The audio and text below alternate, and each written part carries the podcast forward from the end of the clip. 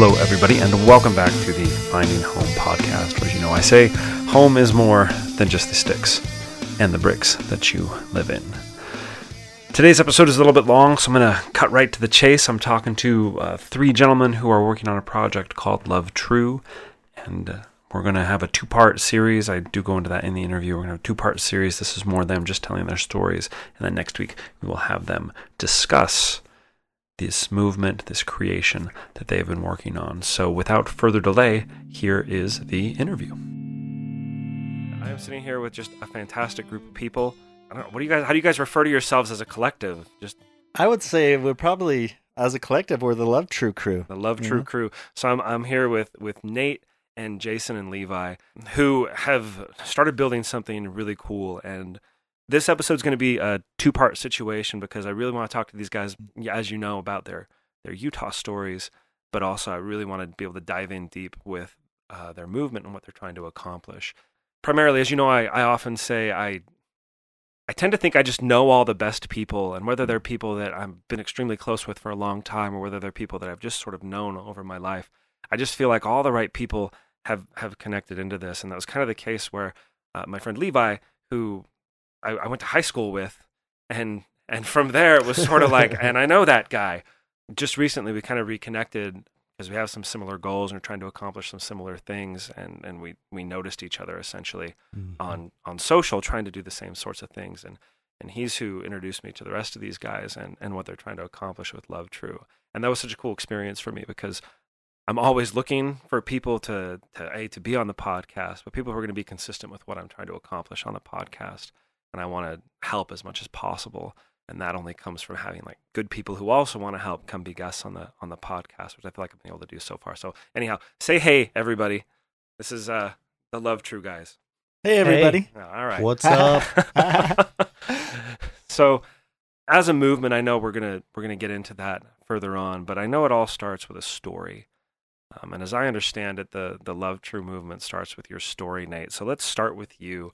Uh, go ahead and introduce yourself. Tell us a little bit of your background, kind of your why you ended up in Utah, whether you were born here, or a transplant, or what have you. What keeps you here, and then ultimately, why again why you feel you stay, and why it's important for you to be here.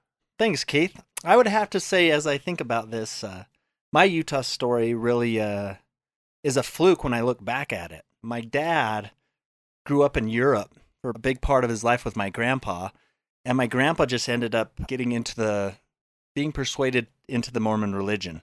And that's what I believe ultimately led him here.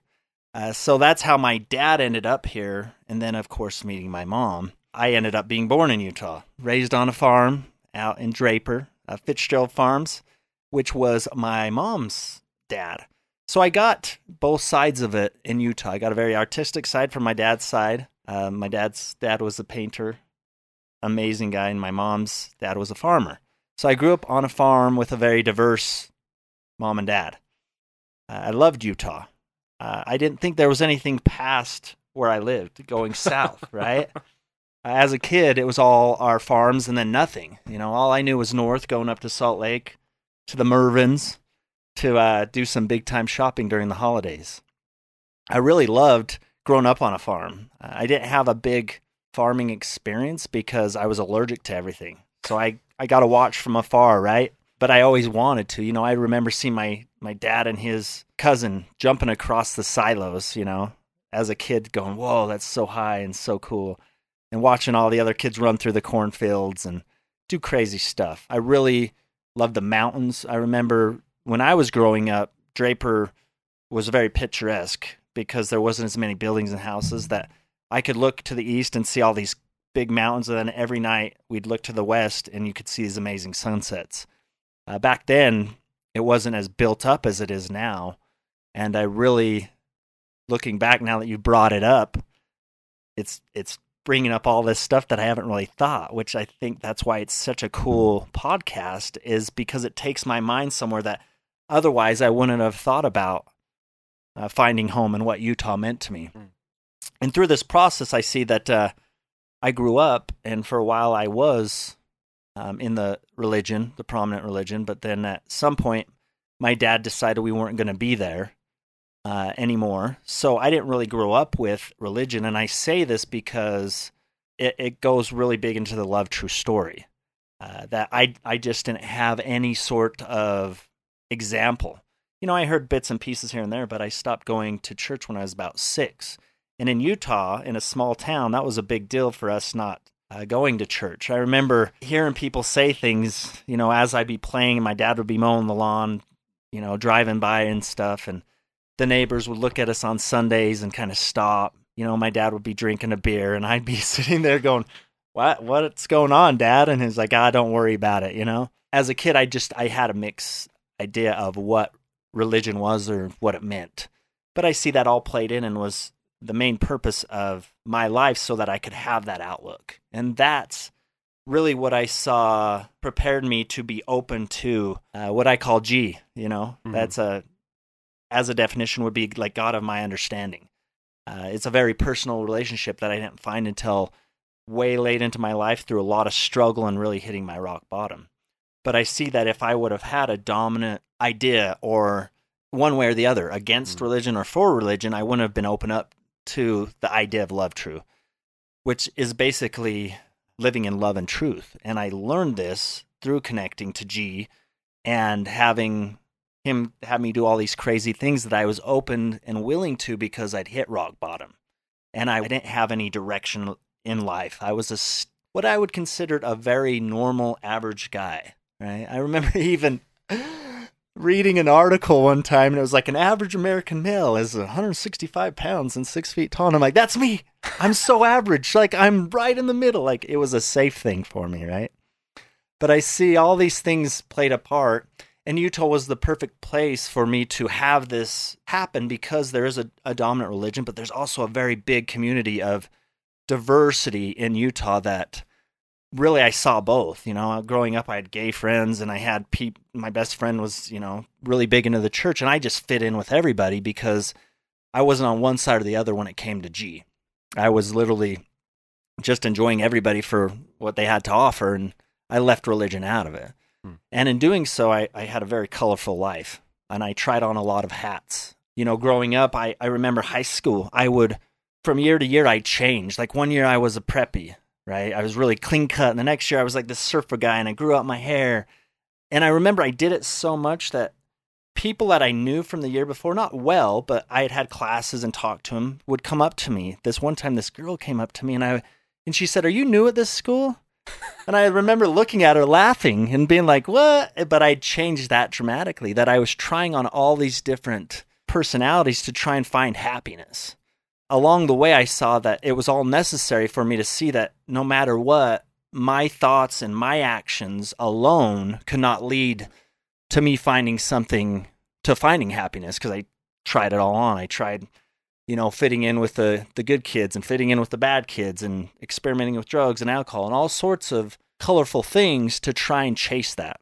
And through my process, uh, Utah gave me a very safe place to do that. You know, I grew up on a farm. We we had that space available so I could have all the high school parties. Mm. And my parents, because they weren't big into that, were like, okay, it's kind of the don't ask, don't tell. If the cops come, we didn't know anything was going on.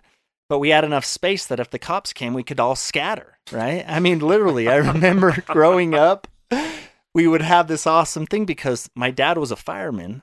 So the cops, they kind of knew each other. So if it came to that, the cops would come scare everyone off and they'd run into the fields and drop their beer and we, it was all weeds and corn and stuff. And then everyone would leave out of fear, and then we'd go and like you know pick it up and gather it, and we'd have this big stash. And we're like, this is pretty cool. My dad knew the cops, so the cops were like, hey, no more. And my dad would pretend to be mad and hey, you guys, this ain't cool, right? And I remember going, life's awesome, you know. Uh, but really inside it, it, I wasn't fulfilled. I wasn't happy. I had no intention on creating something like Love True. Love True really found me through my willingness to open up to G, to say, okay, I, I, I don't have anything left, right? Really short, simple thing is I went through a couple divorces. My last wife left me. Um, I had my uh, issues with alcoholism, and I finally surrendered. You know, there was one night that I just I asked a very hard question of my ex-wife. She'd left me for another man. Asked her if, you know, she'd been with him uh, physically, and I knew the answer. And that was the night that I, I literally lost it. I just broke down. Uh, I remember walking into the bathroom, and it felt like my knees got taken out from underneath me. And it was literally, now looking back, I saw that it was G just going, Here, it's time, man, and helping me out. And I remember thinking, Oh my gosh, like I just fell through this first floor and then it went away, right? That thought went away. But I was in such an odd, unfamiliar situation with that. And I remember just raising my hands and saying, Help. And I didn't know what I was asking help for. And lo and behold, that was the first night I slept in like two, three weeks. I went to bed. And after that, all sorts of amazing, crazy things started to happen. And I just felt it. So I kept following it. And that's what led me to Jason. You know, there's crazy story that every person I met since there, and this has been about a two, two and a half, three year ride, every single person that's come into my life, I haven't created. I've just been willing to allow it. I hmm. haven't pushed anyone away. And that's really how Love True got created is me just being willing to go, I don't know what this is or what it looks like. I know it's uncomfortable and it's scary, but I get that in the past I ran from that and I ha- that's what I got. That's what my will gave me. And I understand that how G's using it is to run towards it. Oh, I'm getting goosebumps right now. Running towards that, the fear and the uncomfortableness. And by doing so, all this started to get created. You know, I got these amazing business partners out of it and awesome stories that I could have never imagined it falling into place unless I continually surrender and am willing to do the next thing like this, like show up and go, oh, there's a podcast. Oh, this makes sense. It's another crazy thing that I'm uncomfortable with. And I was even telling Jason on the way, I'm like, dude, I'm nervous. You know, and I do all these videos and stuff, but it's because it's a new space. It's a new mm-hmm. thing that I'm not in control of. You know, I'm going into a different environment and but I see that that's where really the golden nuggets in life and the the path to happiness has come is my willingness to just do whatever comes up and take my outlook, my ego out of it as much as I consciously can. And I love Utah. I think I'll always have a place here. I'm really drawn to other places. Hmm. And there's times in my life where I looked at Utah and I was like, I don't fit in here. But that was me trying to escape, just like all those hats I was trying on. That I see when I st- step back and look at Utah now, what it really has to offer uh, the diversity, the, really the family environment. I really dig. I hmm. dig how things are set up for kids because I have a couple kids. There still is a couple farms hanging on, so it has that little bit of nostalgia for me. Uh, and growing up, you know, we still have some amazing sunsets. I mean, a lot of them are thanks to the pollution we have on some nights, but those mountains are great to get out of that. Uh, so, all in all, I, I love Utah, and I think it'll always be my home base. Fantastic. Now, you, you met Jason. You, you told me a little bit at one point. It's kind of this weird happenstance tell us real quick about that, and then we're gonna actually have have Jason take over and, and give his background and such. So okay, excellent. Uh, the the quick version, the cliff notes, is that what they call it? I was invited. So when I first started to feel G, right? I didn't know it was G. I was just like, oh, getting goosebumps and energy and all this stuff. I got invited to these seminars by my ex-wife, like, hey, this will help us be good co-parents. Uh, and I was like, okay, she paid for it. I'm like, I'll show up, whatever at this point, I knew that I was supposed to go where I was being led, especially when it was uncomfortable and scary. So I started going there. Well, the assistant to the main speaker, one day after I'd been involved for a while, asked me because I was in really good shape. He said, "Oh, do you do you want to do a Spartan?" And I thought he asked me if I wanted to spar, and I was like, "Cool, sure." Like I was afraid, but I was like, "Cool, let's spar, man." But then he's like, "No, I want to go run a Spartan. It's like a, an athletic event." And at this time, I was saying yes to everything. I was kind of in that Jim Carrey, like, just say yes, say yes to everything. So I said yes. Well, lo and behold, like a week before the event comes, he calls me and he's like, oh, and he hurt his foot and he couldn't run. And now I'm really scared. Like, what am I going to, I'm just going to go up there. I don't even know what direction to run.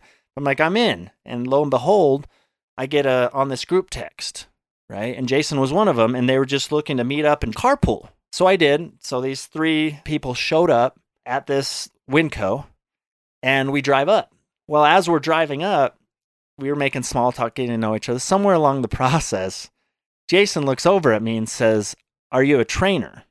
And I was like, whoa, this is crazy because it was like two weeks before, G was driving me crazy because he puts these phrases in my head like, be a trainer, be a trainer, be a.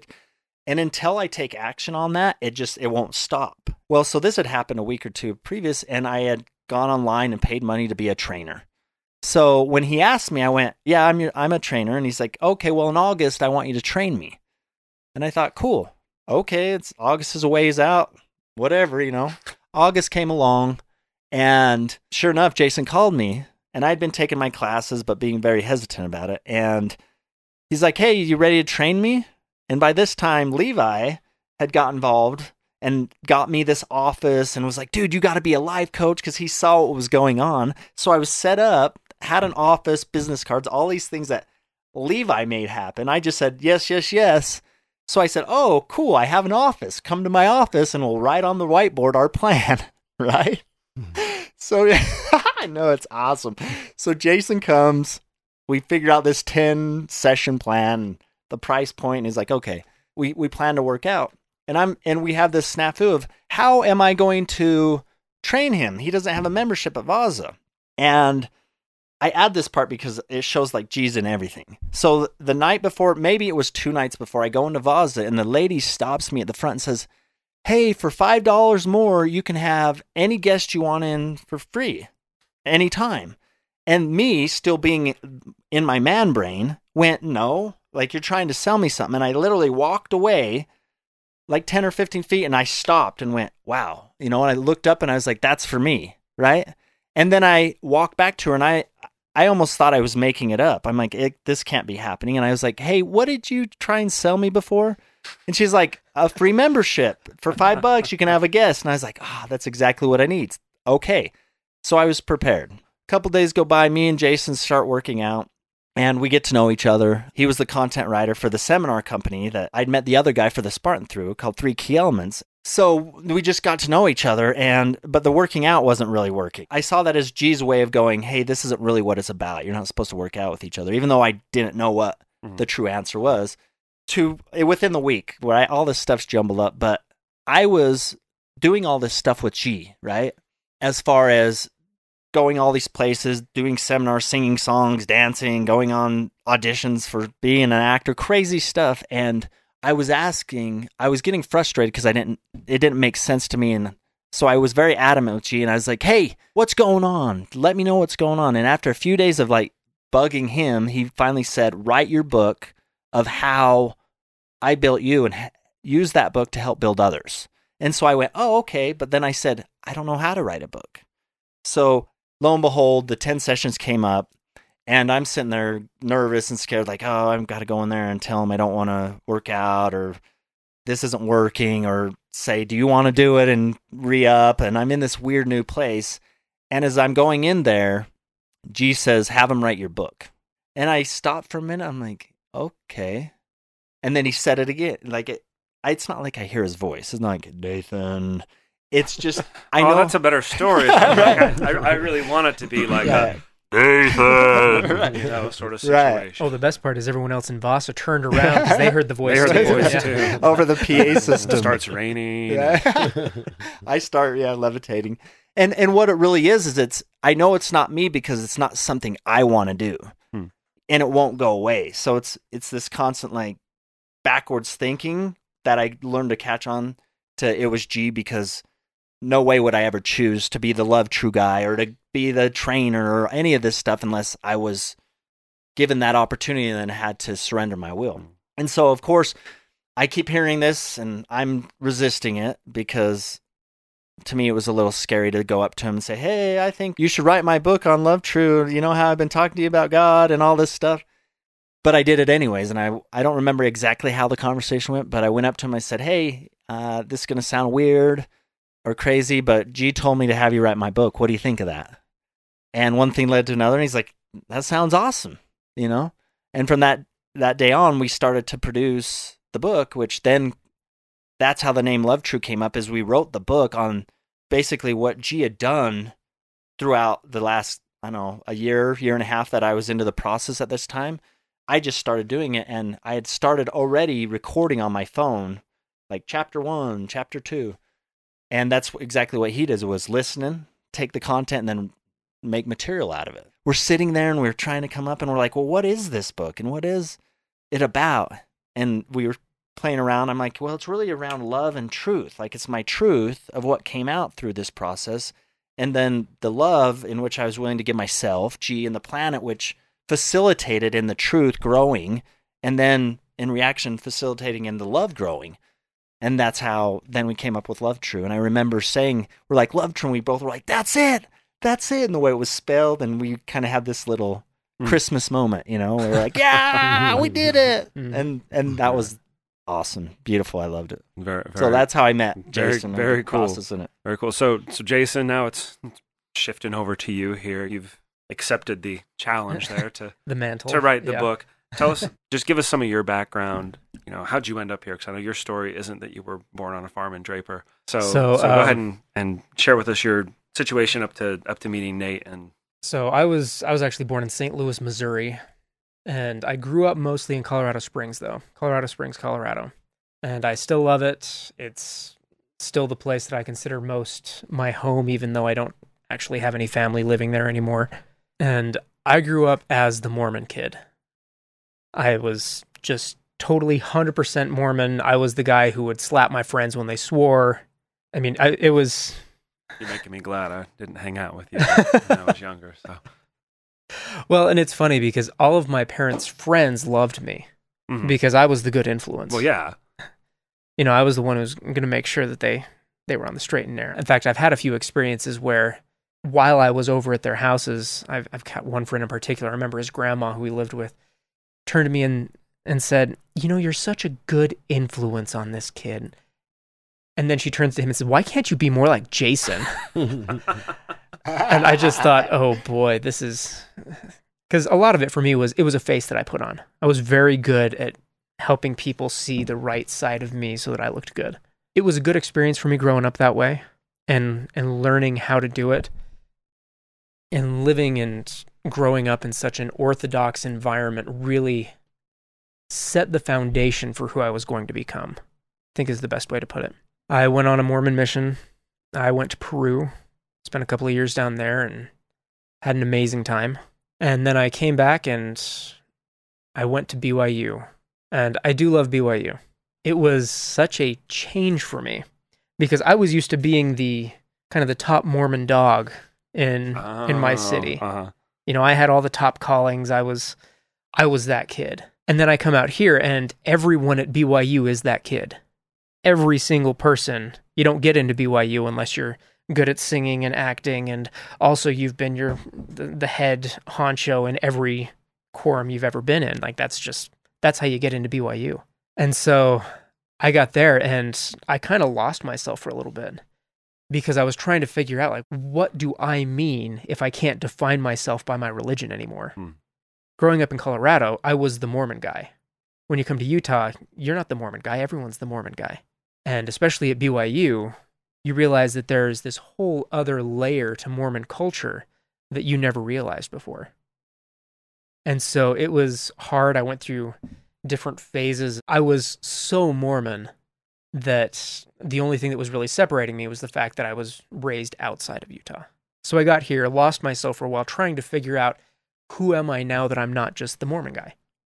And while I was there at BYU, I did a lot of different things, scrubbed a lot of toilets, working my way through college. Not a thing a lot of kids my age can say, actually. anymore. I'm I'm the young guy in the in the crew, Uh. but yeah, scrubbed a lot of toilets, um, pruned a lot of bushes, and eventually I actually landed a job working as a research assistant to some of the religious professors there at BYU. And so I have done the hardcore deep dives into Mormon doctrine in ways that most other people never really ever get involved or even care to get involved. And through it all, I can still say that, like, unlike everyone else here in the room, I'm still a very strong practicing Mormon, but I can also say that that doesn't define me anymore. It's not who I am, it is something that influences my behavior. A lot of that, a lot of what helped me kind of find that place was I met my wife down there, and she grew up in Draper. She wouldn't have even given me a second glance when I first arrived at BYU because I took pride on being different, on being weird, I was the kid who my my favorite pair of shorts was a big baggy pair of purple shorts. They were knee length, a little bit lower than my knees, and they were baggy and they were about the color of a Utah sunset and faded. That's horrific, but okay. Yeah. Well, the thing is too, I'd had them since high school. They were so old that when I wore a hole in one of the knees, that's how long they were. They had knees that could have holes in them. That I actually patched it up with a tie. They were grotesque. And I, I liked wearing I'm, them. I'm, my- I'm losing just a little bit of respect for you as, you- as you go down as you go down this particular narrative. Like everything else is really cool to me. Uh, yeah, exactly. You, survived find out who I really am. You, you know, you survived like a, a deep dive into some you know some stuff that other people can really have trouble with here. People who grew up LDS and such. Yeah, now I'm painting this that, word right? picture of Yeah, these he's just like- like, horrible here's- things. here's this- yeah. here's this this guy who's got his his shit together essentially and then you start telling me about these shorts and i'm like oh never mind Yeah. Oh, oh, the best part was I wore it with a mission shirt that was bright yellow, and Inca Kola shirt. And that was my favorite outfit. Let me tell you, I thought I was hot stuff when I wore that. And I I slowly came to the realization at BYU that I was getting looks. And one day finally realized that uh, women at BYU were looking for three things. They're looking for a guy who dresses decent, works out, and has a good head of hair. And it wasn't that they were looking for some guy who was super spiritual. They were all supposed to be super spiritual. Hmm. And so I changed some things around and, you know, went out and spent some money on clothes for the first time in my life. And actually decided I could dress decently. And it was a good thing, too, because uh, my wife told me that one of the things that she liked about me was that I wore vests, which I know that sounds like something now, but let me tell you, it was a step up. well no i just think of there got to be a point in my life in high school and i'm i'm 10 years older than you where it got to be the point where like hey you need you need to wear less vests man. Let's, let's just dial back the vest wearage a little bit and so you know it's all relative right like for Yeah, me more exactly. vests would have been would have been the wrong thing to do but for you it was it was the right thing to do so Oh yeah, for me it was stop wearing baggy clothes and start wearing stuff that fit a little bit better. And you can wear a button-up shirt with a vest and it looks okay. I get out of college, get out of BYU, and my wife and I are thinking, okay, we've got to get out of Provo. So we finally get out of Provo and we move to Midvale. And we're not talking nice Midvale. We were in the area of Midvale that was within a couple of like we were within walking distance of the highest crime area of Utah okay we were in some pretty interesting areas. And it was while I was there actually that I started working for Three Key Elements. And I started working as their uh, my official title was copy and content assistant. you were a copywriter though I, I was a copywriter. yeah And that being said, like the company was great and it was a it's a personal development company. Uh-huh, they put yeah. on seminars, they do recordings, like they, they they really do help a lot of people. But one of the things is that they they work really hard on all of their members there. All of the people who work for them. If you can do something, they will find a way to put you to work doing that. While I was there, I started off by just, you know, writing some emails that were going out and working on things and very very quickly started rewriting everything for them. Because Kirk is an amazing teacher. He really is. He can get up and enthrall an audience of a thousand people and just get them moving. But that being said, and he knows this, his writing skills are not top notch, which is why he hires someone like me. Hmm. Because I came in and I ended up doing a lot of ghostwriting for him, and a lot of the emails that would go out to people, I would be end up writing those because his writing skills weren't great. He'd sit down and give me the ideas, and then I would make them sound good. Which that's the job of a copywriter, a content creator, a Yeah. ghostwriter, whatever, however you want to call it. Yeah. it's really it's what you do. You know, Mhm. Well, and it, the differentiation is that copywriters are usually more ad focused. Yeah, you know, drive sales, traffic. yeah. Yeah, drives drive sales. And I quickly realized that I was writing everything. Mhm. If someone was going to see it, it went through my hands. And I really enjoyed it for a long time. And that's how I, they invited me to do the Spartan. And I thought this is going to be a lot of fun. But I knew I wasn't in great shape. I was in decent shape. And I was looking for a personal trainer at the time. And so I went and met up with this big group of people. Didn't know any of them, but drove up to the Spartan together. Nate was one of them. And while we were there doing the Spartan, Nate just took off, and he was so far ahead of me that when we got done and we're driving back, I asked him, like, "Are, are you a trainer?" You know, I thought like, hey, you know, I, I want to be buff like I this be guy. that fast, Yeah, yeah. exactly. I, I want to be able to do that. And Nate's like, yeah, of course I am. now, Two I weeks. uh, yeah, exactly. there, there's a lot of stuff there that I didn't realize until later on. We kind of worked out, and it was it was kind of hit and miss trying to get together with him because he didn't want to get up early in the mornings, but I had to go to work, so that was the only time I had. And at the end of it, we connected, and he asked me if I wanted to write his book. And it was actually right at the time I was looking to leave Three Key Elements. I wanted to start my own business. I wanted to do my own sort of things, and I wasn't positive that it was going to fit in with my non-compete agreement and everything. But I said, okay, we can do this. I've never, I've never written a book for Kirk, so I'll, I'll, I'll count that.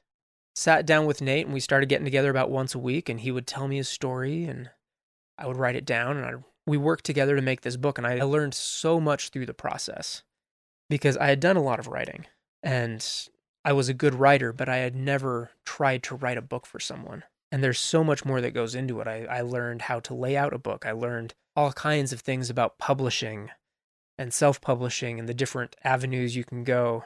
Because Nate wanted me to be his one stop for everything. And so for me, it was okay, I'll, I'll figure it out. and he did. I, I did. It was it was an adventure, but I did. And so we finished up the book and we parted ways. And he kept going on with the Love True thing. And at the time, I kept going and am still working on my own ghostwriting. And I've written a few books since then for different people. And now I focus a lot more because Utah is a great market for this. People love genealogy. But there's this interesting thing where when you go looking at people in the past, you find that either you've got way too much information, they've got six journals and six volumes, and you're trying to follow them through all of it, and most of it is boring stuff about how today we went through the the plains and ate food. You're like, well, that that's a good one. Or you get the other side of it, which is you go and you look at your ancestors, and there is a dash in between their birth date and their death date, and that's all you know about them. I'll go to people who really do want to leave that legacy with people, but essentially what it comes down to is leave a couple of stories. Hmm. And so I help people write their memoirs. Not a big, long biography, but just short little books so that they can leave something behind. And they don't have to journal all the time. Exactly. Well, because the other thing is nobody wants to read a journal. I- I mean, honestly, nobody wants to sit down and read a journal. Let's- Let's be fair. Journals are tend to be poorly written and very stream of consciousness. Exactly. and the details. I mean, and you know, as a writer, you know how to tell a story, right?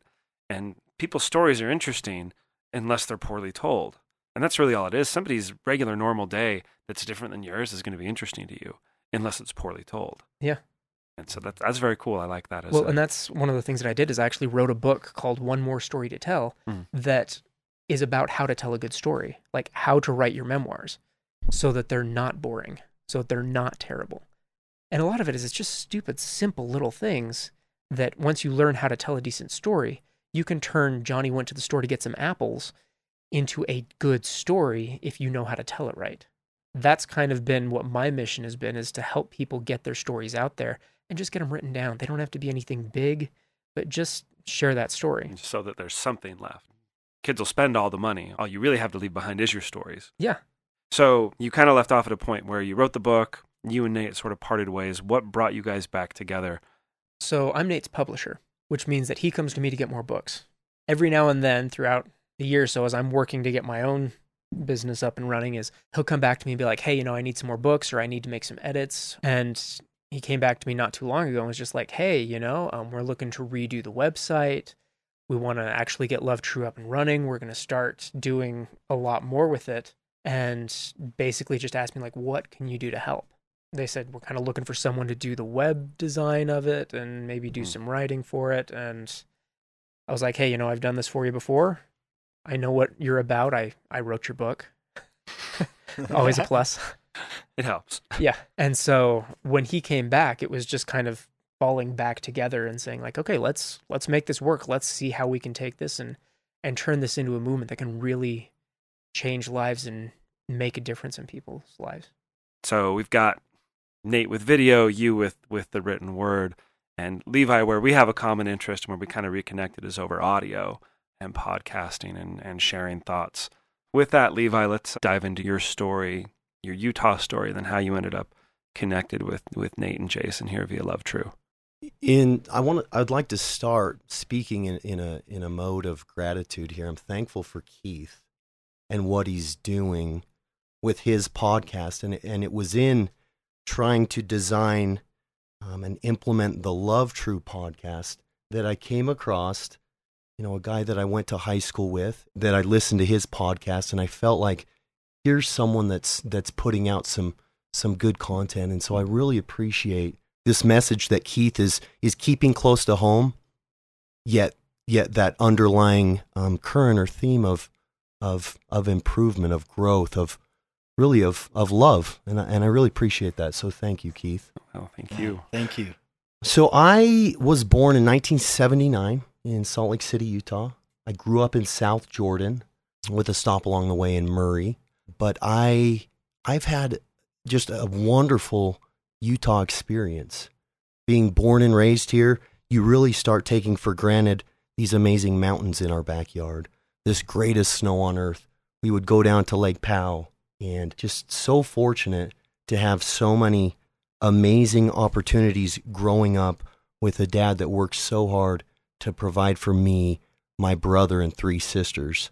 I got to do a lot of sports. Uh, the theme of my growing up was soccer. I, I enjoyed that. It, it really opened up a lot of doors and took me to the neatest places. We got to travel all around. We went to Pikes Peak and spent a lot of time in Colorado and, and traveled all over. And I remember dad coming along and he was the fun dad. I remember uh, we'd get those big 18 passenger vans and whatnot. We'd find a, a jump in a parking lot or a big mud hole. And dad would just rally through there. You know, one time we missed a turn and, you know, he jumped over an island and, you know, his, his theme, you know, he's yell back is, it's a rental, you know, so. so that was fun. You know, my dad, he's really, he's really shaped my life. I'm so thankful for, for the opportunities that I've had, the, the wonderful upbringing that I've had. And it was in the very, very heavily focused in the predominant religion of, of this land, which I believe is a beautiful thing. And it's founded in love, and people are, are going down on Sundays and throughout the week serving and trying to find their happy and their connection with their higher power. It took me a long time, Keith, to realize that what's what might be true for everyone in the masses, it doesn't necessarily have to be true for me. A big theme that shaped my upbringing, uh, my life was shame. Shame is a heavy, heavy emotion. It's actually the lowest, the thickest emotion that there is to live in. When you spend a lot of time not feeling worthy or up to par with what everyone else is doing, or at least from the outside perception or what that looks like, you know, I spent a lot of time beating the heck out of myself. And that, that was a major theme in my life. Soccer continued. I was awarded a, a soccer scholarship to this teeny tiny liberal arts school in Banner Elk, North Carolina. Super cool in western North Carolina. It was a ski town. There was two ski resorts there and the entire student body of that college was smaller than than our graduating class at Oh. Jordan High School. Wow. So it was small, um, and you got to know people, and it was very diverse. And I was meeting these these people from all over the place. The people of North Carolina are so beautiful, so wonderful. It's a different pace of life.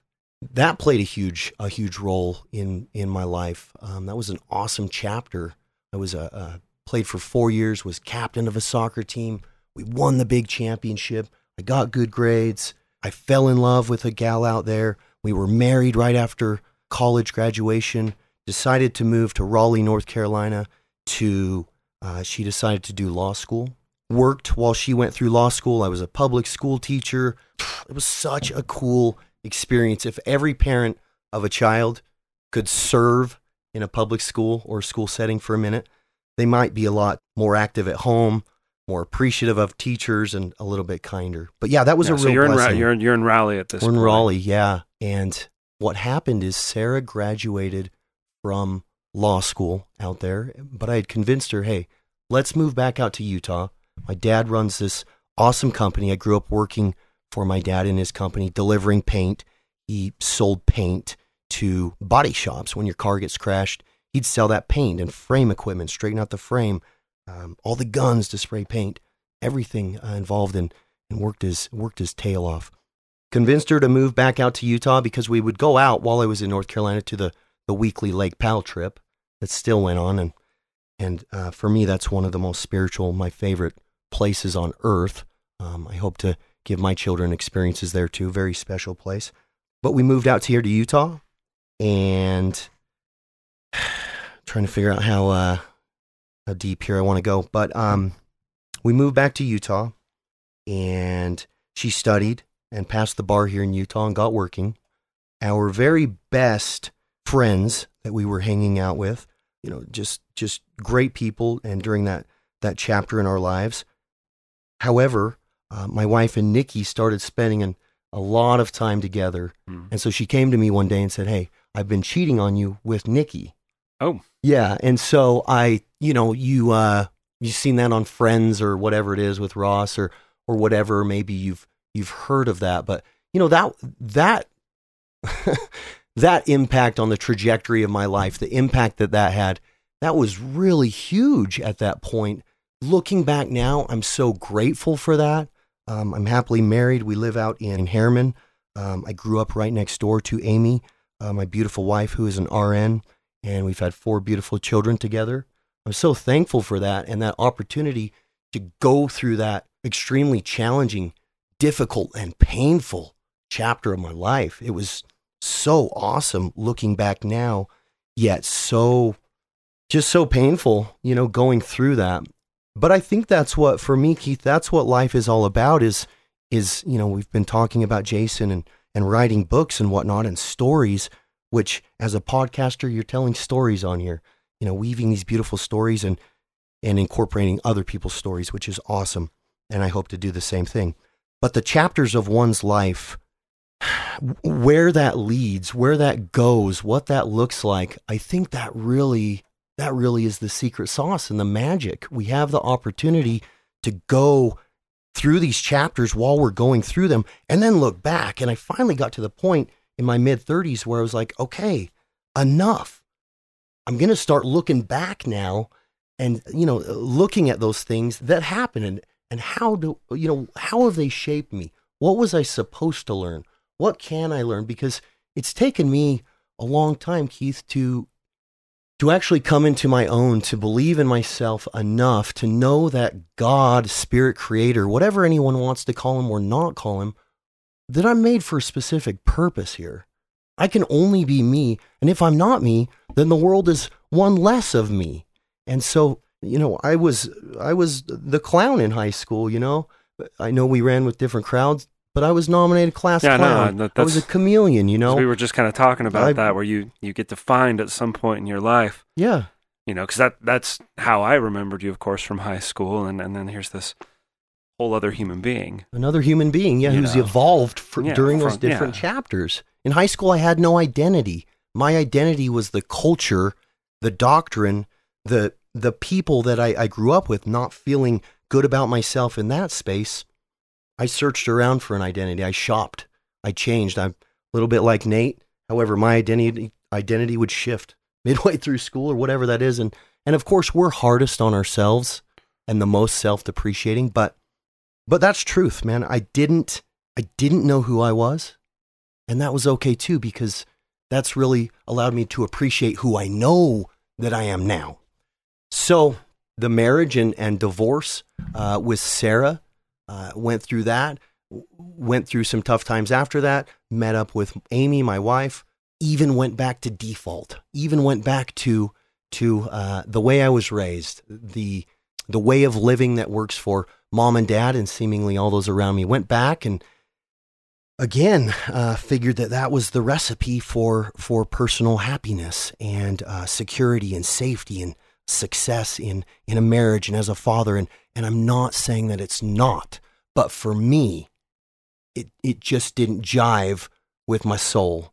Always been a bit of an old soul, even though I buried it under humor and substance abuse and other things well that that it just got buried under hurt and shame and pain. Went uh, went through you know the the the traditional marriage ceremony here of the land, and it, it wasn't working out. Again, I was I was very unsettled inside, and something was just not jiving. That led to a, a rock bottom, if you will, after working very hard, having a successful company, transitioning into corporate America, into a higher level of consultative sales when I'm selling this sophisticated software to school districts around the country, business travel, which a lot of people know can be very tough on a marriage and a family. Couple that with getting out of town to a place where nobody knows you, where you can sit at a bar and, and drink comfortably and not be judged. That led to a lot of imbalance in my life, which wasn't good either. Freedom and imbalance, you know, my pendulum swung from from the shame to woohoo, here we go, you know, and that's and that was tough too. That led to uh, some very dark times 28 days in a, a drug and alcohol rehab facility, which was amazing, which opened my eyes and saved my life. Literally, again, shifted the trajectory of my life. I'm so thankful for that time at the Journey Healing Center in Holladay, Utah. Beautiful.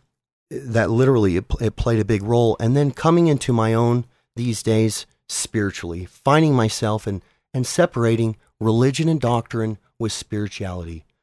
Uh, I'm very drawn to Eastern practices that they've, you know, these cultures that have practices meditation for a long time, Taoist, Buddhism, a lot of these things where it's a search of inner self. I really like that. I really connect with that. And I appreciate the fact that I know that everything that I need to know is within me. Not only that, but this life loves me. I'm here to win. I'm here to experience this. I'm here to grow. And I believe I'm here to find my tribe right now to help gather in the people that are like minded, that, that think in a similar manner, that are ready and hungry for change, that see that there's a lot of dark and icky. However, there's so much more good and light. Yet we're pretty wrapped up these days, be it politics or media or whatever it is, in a lot of just false garbage. If you ask me, it's just a lot of uh, smoke and mirrors. It's distraction. And so, love true for me is is a connection with my highest and best self. Nathan has always made me feel not crazy. Um, Takes one to know one. I was going to say, is that by comparison or? Uh... right, but I appreciate the fact when I find another human being, which now they're coming out of the woodwork, and it's not by coincidence, that helps empower you to be your best self, to well, to actually be yourself, to be authentic in every conversation, to tell the truth, to say, "Hey, I messed up. Holy cow! Like, boy, I really screwed that up," and that's really affected every relationship in my life, um, my relationship with my wife, but mostly my relationship with myself. This whole thing is about self love, and I spend a lot of time doing the opposite of self love, uh, self loathing and hatred, and you know, even to the point of my destruction by my own hand, trying to exit this existence and going to go on to the next. And I know that I'm here right now due to angels and guardians and protectors and spirits. I believe in omens and I believe in in the things that we can't see, we can only feel. I believe we're all putting off a vibration and an energy, and I choose to have mine be great. I want it to affect other people. I want to leave people feeling better when we leave and good about themselves and saying, wow, that guy really listened to me. A major thing for me right now that I'm extremely proud of is, is I'm attending school to become a clinical mental health counselor. Through the experiences and chapters that I've gone through, I believe that's built this great sense of empathy and understanding and a real, and I've been through almost everything. So it's, I can really relate to a lot of people, but I want to sit there and honor the gift that God spirit energy creator gave me this opportunity to sit there and look at someone and help them offload, offload a little pain, help them be a vehicle for healing. Now, that's based upon their willingness to heal. You know, I, I don't uh, proclaim to be Jesus or, or Gandhi well, or again, not cra- not crazy. So we're, we're good. But there you go, Keith. That's me. I live here in Utah. I love Utah. I'm excited to live on the, the coast of California, though. But Very uh, cool. but that's that's my story. Thank you. So we're gonna go ahead and just wrap up part one here. Um, I really appreciate you guys coming on, t- telling your stories. That is all we've got for this week. Next week, these guys are going to continue to tell us about what they're trying to build. Uh, it's not quite as long as this episode was, so I thank you guys for hanging out because this is uh, to date the longest episode that we've had. So if you made it this far, congratulations. Next week, we'll finish up with the Love True guys. As always, you can contact me at findinghomepodcast at gmail.com. You can comment on the website at findinghomepodcast.com. There is also a contact form there. If you or anybody you know would like to be on the podcast, by all means reach out and let me know. In the meantime, we will talk to you later.